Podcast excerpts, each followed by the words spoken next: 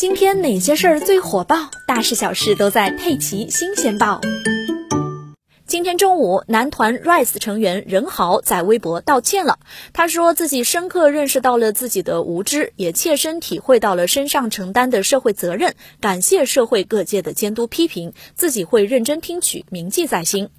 近日，在日本福岛核电站核废水处置问题引发担忧和质疑后，昨天下午，任豪在绿洲发布动态，并同步至微博。他说：“对于日本福岛核电站，如果我们用更大的罩子使其封闭，封闭该地区为核废水处理厂；如果我们祖国愿意去帮他一把，全世界人就能明白什么是中国力量和中国制造的能力。战争我们永远不能忘，可是这颗蔚蓝星球是我们共同的家。”更令人迷惑的是啊，灵魂画手任豪还画了一个所谓的更大的罩子，他甚至贴心的标出了中国沿海主要城市与日本福岛的距离，并写上了“不用谢”三个大字。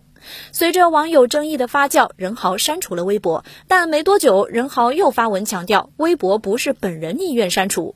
这一系列的迷惑发言再次引发网友质疑。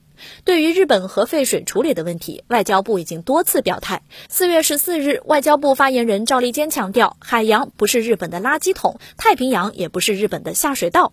日方处理核废水不应该让全世界买单。至于日本个别官员称这些水喝了也没事儿，那请他喝了再说。